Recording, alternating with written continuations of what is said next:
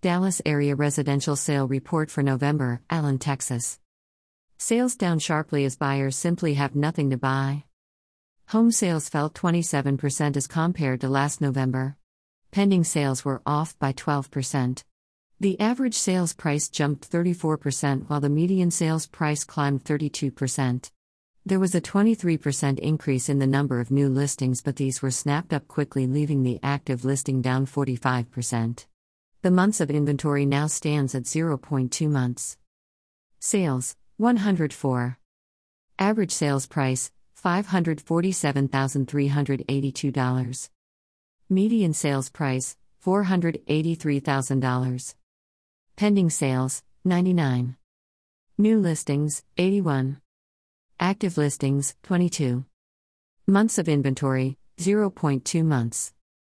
Information provided by the Texas Real Estate Center. Hashtag Marisol Dallas Hashtag Real Estate Allen Hashtag Homes for Sale Allen